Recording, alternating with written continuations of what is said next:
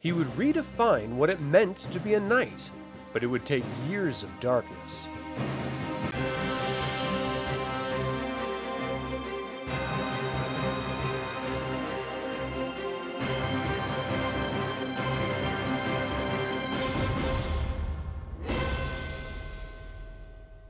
Welcome to another Dragonlance Saga episode. My name is Adam, and today we're going to talk about Gunthar Uth Wistan. I'd like to take a moment and thank the members of this channel and invite you to consider becoming a member by visiting the link in the description below. You can even pick up Dragonlance gaming materials using my affiliate link. I am referencing War of the Lance, Age of Mortals, Knightly Orders of Ansalon source books, and much more for this information. If I leave anything out or misspeak, please leave a comment below. Gunthar Uth Wistan hails from his ancestral home Castle Uth Wistan on the Isle of Sancrist. Initially constructed a thousand years before the Cataclysm, the castle stood as a beacon of light for the publicly despised Knights of Solamnia. The knighthood fell in the eyes of the public after the Cataclysm. They were publicly blamed for not saving the populace and even said to have been the cause of the tragedy. The truth mattered little to those who wanted vengeance for the state of plague and decay the Age of Despair found itself in, and this would be the era Gunthar cut his teeth in as a knight.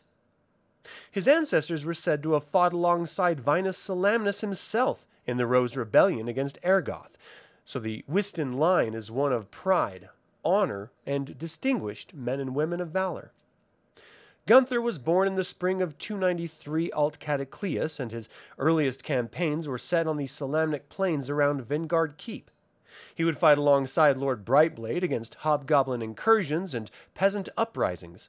He would grow to be close friends with the Brightblade family, and in 335 AC, during the rebellion, he was under the command of Sir Angriff Brightblade, when, with the Brightblade castle surrounded, Angriff saved the knights and civilians within by giving himself up. It was an act of heroic sacrifice that Gunthar would never forget. Throughout his knighthood, Gunthar would develop a rivalry with the Crownguard family, beginning with Boniface. This came to a decisive head when Boniface rejected a young Sturm Brightblade from entering the order, and Gunthar overruling his decision. Gunthar would be a father figure for young Sturm, but the rivalry between Gunthar and Boniface would ultimately mar the knighthood for years and even spill over to Derek Crownguard and Sturm Brightblade. There had not been a Grand Master in the knighthood since the beginning days of the Cataclysm, as there were never enough knights together, since the vast majority of the Order of Clerists disappeared just before the Cataclysm, they were unable to elect a new one in a grand circle according to the measure. Castle Uth Wistan would become the de facto meeting place for the knighthood in the years leading up to the War of the Lance. It was there that Gunthar oversaw the Whitestone Council as a nominal leader of the Knights of Solamnia against the wishes of his real rival for the position of Grand Master, Derek Crownguard. Derek preferred to face evil head on rather than all this reaching out to other nations and races stuff. When Derek Crownguard returned to Sancrist with the Dragon Orb and Sturm Brightblade, it was only through Gunthar Uth Wistan's influence that Sturm was not expelled entirely from the Order, but instead made a full knight of the crown.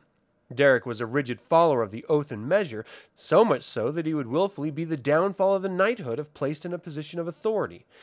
Gunthar was more inclined to see the measure as Sturm showed him through word and deed, and when Sturm made the ultimate sacrifice atop the High Clerist's tower, providing the opportunity to turn the tide of battle, Gunthar swore to change the measure to reflect the heart of a knight and the spirit of the measure, rather than the rigid interpretation that was followed and nearly led to the knighthood's ruin. It was Gunthar's gift of seeing greatness in those around him that led to his granting Lauralanthalasa Kanan, a Qualinesti princess, the honorary title of general for her role in the recovery of the Dragonlances and her racial social status. And though she proved to be a brilliant military leader, we must acknowledge the true gravity of Gunthar's decision. This was a world where if you weren't from Solamnia, you could not be a knight. If you were from Solamnia and were also a woman, you could not be a knight. Tension between the elven nations and the knights were suspicious at best, so to assign a female elven royalty to lead Solamnic knights in cleanup duty, let alone battle, was unthinkable. With the success of Gilthanas and Silvara's mission of discovering the truth of draconian creation and the subsequent return of the good dragons, Gunthar Uth Wistan would be promoted to acting Grand Master. Together with the Golden General, the Whitestone armies would drive the Dragon armies back to Neraka, and the Heroes of the Lance would defeat the Queen of Darkness. Gunthar's leadership led to a resurgence in the knighthood following the end of the war, and in 355 AC, he would be officially named the first Grand Master in over 300 years since before the Cataclysm.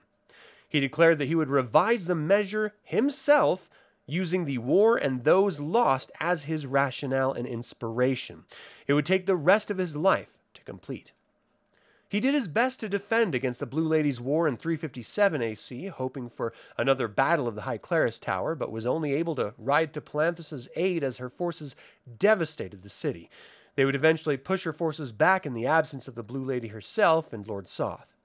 Later that year, Eric and Ericas would be released from captivity and go on to create the Knights of Takhisis, who would ultimately take control of all of Ansalon with the blessing of all of the gods in order to stand against Chaos himself in 383 AC.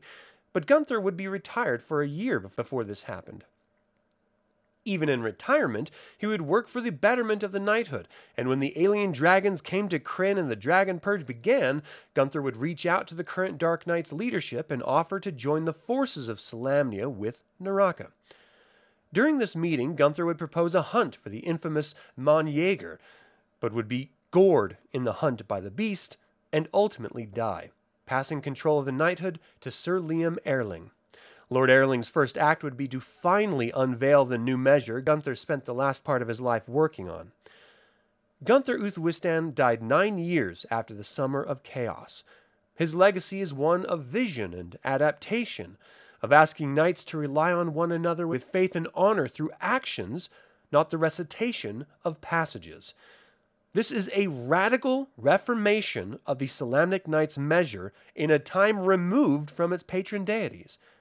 Gunthar never knew any significant times of peace. If it wasn't the people of Ansalon rising up against the knighthood, it was the knights themselves warring with each other. Then came the dragon armies, the Blue Ladies' War, and the Chaos War, followed by the dragon overlords. They say it takes immense pressure and time to create a diamond. I would argue that is exactly what was needed to define Gunthar Uth Wistan, whose legacy will forever be one of vision, restoration, reformation, and honor. He was the last of his name, having lost his sons in the years of war, but we can be sure his name will live on as long as the Knights of Solamnia stand up to their oath. Est Sularus oth Mithas, my honor is my life. But that is all the time I have to talk about Gunther Uthwistan. I hope you enjoyed the information. What did you think of Gunthar's legacy? Should he have reached out to Mirielle Abrena? And finally, do you think the Whitestone armies would have won the war without his leadership? Leave a comment below. I'd like to take a moment and remind you to subscribe to this YouTube channel, ring the bell to get notified about upcoming videos, and click the like button. This all goes to help other Dragonlance fans learn about this channel and its content.